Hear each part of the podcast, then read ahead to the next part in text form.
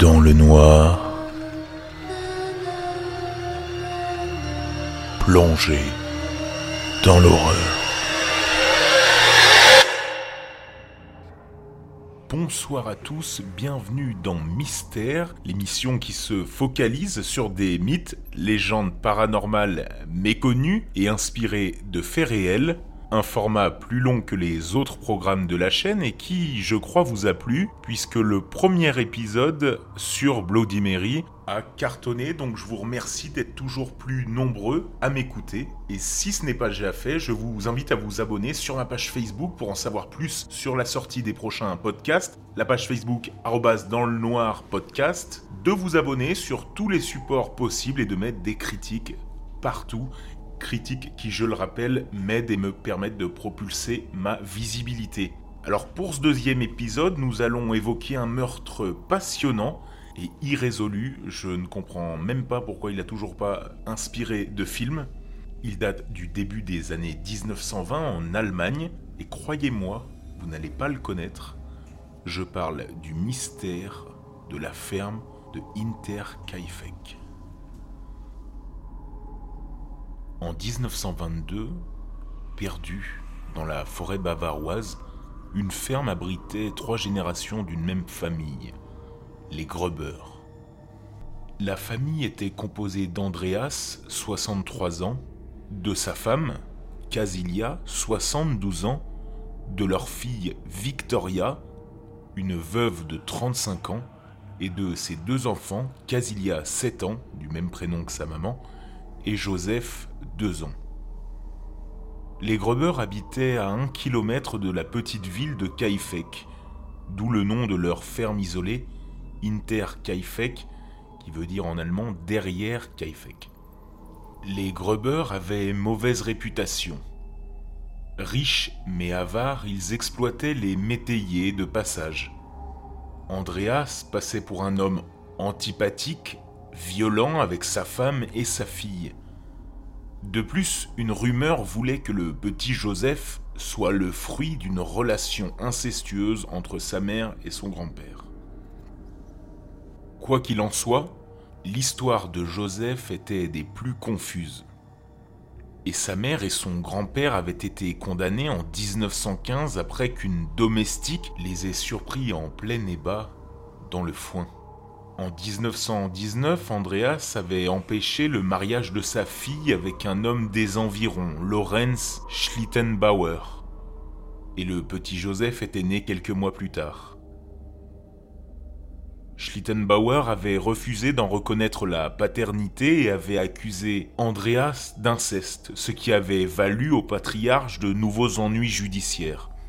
Mais au final, l'homme s'était rétracté et le mystère de la paternité de Joseph ne fut jamais levé.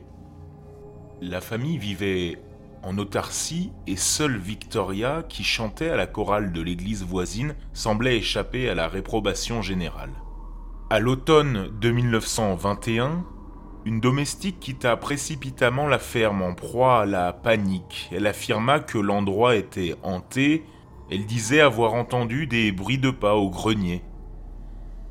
Elle affirmait avoir également entendu des voix. Les Gruber affirmèrent que la domestique perdait la raison et ne s'inquiétèrent pas plus que ça. Quant à la domestique, elle refusa toujours de revenir à la ferme, même accompagnée et en plein jour. En mars 1922, au lendemain d'une tempête de neige, Andreas Gruber vit des traces de pas bien marquées sur le sol neigeux. Les traces passaient à l'arrière de la maison et se perdaient dans les sous-bois voisins. Inquiet, Gruber fouilla la ferme mais ne trouva rien d'anormal. Durant les jours suivants, Andreas entendit des bruits de pas au grenier, mais il ne trouva personne dans le local. Puis, des phénomènes étranges se produisirent. Un journal, qu'aucun membre de la famille n'avait lu, apparut sur le pas de la porte. Puis, un trousseau de clés disparut. La famille constata aussi que quelqu'un avait tenté de fracturer la réserve à outils. Vers le milieu du mois de mars 1922, une tempête de neige s'abattit durant la nuit et au petit matin, Andrea sortit inspecter sa ferme. Il parcourait la propriété quand soudain il remarqua de profondes empreintes dans la neige fraîche. des empreintes qui se dirigeaient vers l'arrière de la maison. Le vieil homme les suivit un moment, mais les traces s'arrêtaient à quelques mètres des bâtiments. Et brusquement nerveux, il revint sur ses pas. Constatant qu'elle s'éloignait à travers champs, il remonta cette piste, mais en arrivant à l'orée de la forêt qui entourait Interkaifek, il s'aperçut qu'elle se perdait dans les sous-bois obscurs et un frisson lui parcourut l'échine. Réalisant soudain que quelqu'un s'était peut-être introduit dans la ferme, il s'empressa de retourner chez lui et immédiatement il fouilla la maison, la grange et la remise à outils, sans succès. Alors perplexe, il s'assit et songeant à son ancienne bonne et à ses histoires de fantômes, il secoua la tête. La nuit suivante, alors qu'il dormait, Andreas et sa femme furent brusquement réveillés par des bruits de pas provenant du grenier. Andreas attrapa rapidement son fusil et il monta inspecter les combles. Puis comme il ne trouvait rien, il vérifia toutes les pièces de la maison en vain. Le lendemain matin, pensant qu'il trouverait peut-être de nouvelles empreintes dans la neige, Andreas se réveilla tôt et fit le tour de la propriété sans rien découvrir, mais en arrivant chez lui, juste sous le porche, il aperçut un journal. Un journal qui ne s'y trouvait pas auparavant. Il en était sûr. Intrigué, il ramassa le journal, mais tournant quelques pages, il s'aperçut qu'il ne l'avait jamais lu et qu'il ne l'avait même jamais vu dans la maison. Après avoir fouillé la ferme une nouvelle fois et ne remarquant rien d'anormal, Andreas décida de parler de ces étranges incidents à l'un de ses voisins, espérant que lui aussi aurait noté quelque chose d'inhabituel. Malheureusement, ce dernier lui assura n'avoir rien observé de spécial, en tout cas dans sa propre ferme, et n'avoir jamais entendu aucune histoire de ce genre dans les environs. Troublé, Andreas retourna chez lui. Mais un peu plus tard, quand il voulut prendre le trousseau de clés qu'il avait posé sur son bureau, il s'aperçut qu'il avait disparu. Il chercha alors dans toutes les pièces de la maison, interrogea les différents membres de sa famille, mais comme personne ne semblait savoir où se trouvaient ses clés, il finit par renoncer. Retournant à ses occupations, il se dirigea vers la remise à outils, mais encore une fois, lorsqu'il voulut l'ouvrir, il remarqua des traces très nettes indiquant que quelqu'un avait essayé d'en crocheter la serrure. Cette nuit-là, Andreas a eu du mal à trouver le sommeil. Pendant des heures, il repassa les incidents des derniers jours, dans sa tête, aussi inquiet qu'effrayé. Le 31 mars 1922, une nouvelle servante, Maria Baumgarter, arriva à la ferme. Sa première journée de travail sera aussi sa dernière. Le 4 avril 1922, les habitants de Kaifek s'inquiétèrent de la disparition soudaine des Gruber. Victoria n'était plus parue à l'église, ni sa fille à l'école. Le facteur confirma également que le courrier s'accumulait depuis plusieurs jours. Ainsi, trois hommes se rendirent aussitôt à la ferme pour savoir où étaient passés les Gruber. Tout paraissait calme. Mais, dans la grange, ils trouvèrent les corps d'Andreas, de sa femme, de sa fille et de sa petite fille. Les corps avaient été empilés les uns sur les autres. Dans l'habitation, les volontaires trouvèrent les corps de Joseph, tué dans son lit, et de Maria Baumgarter, la servante.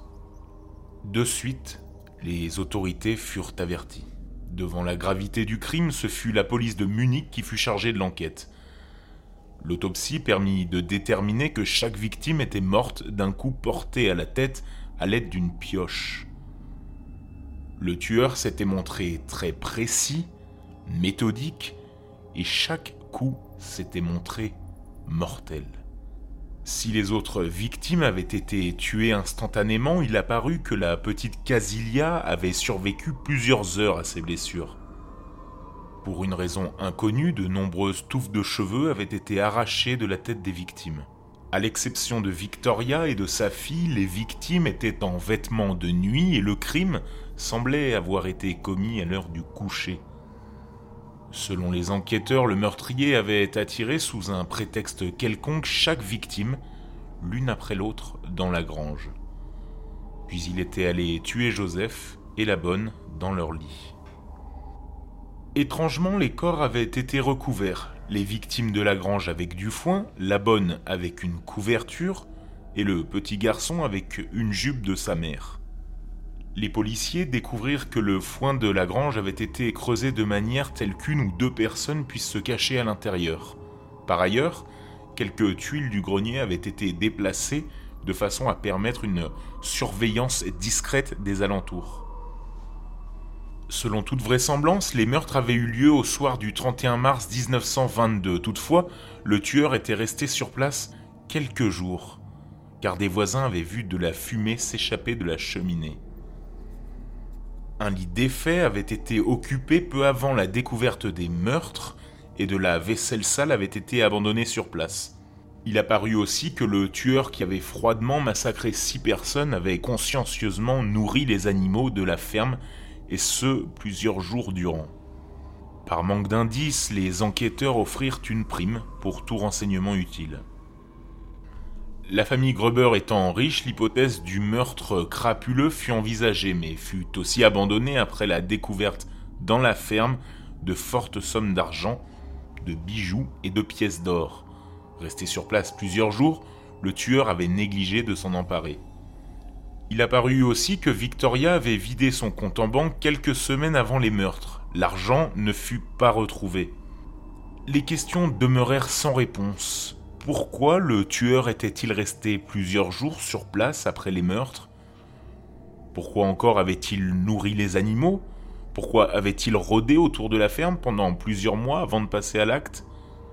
En 1923, la ferme fut rasée et un mémorial fut construit à son emplacement. Une chose est sûre, ce soir du 31 mars 1922, six personnes ont trouvé la mort. 90 ans plus tard, en 2019, personne ne sait qui a tué la famille Gruber.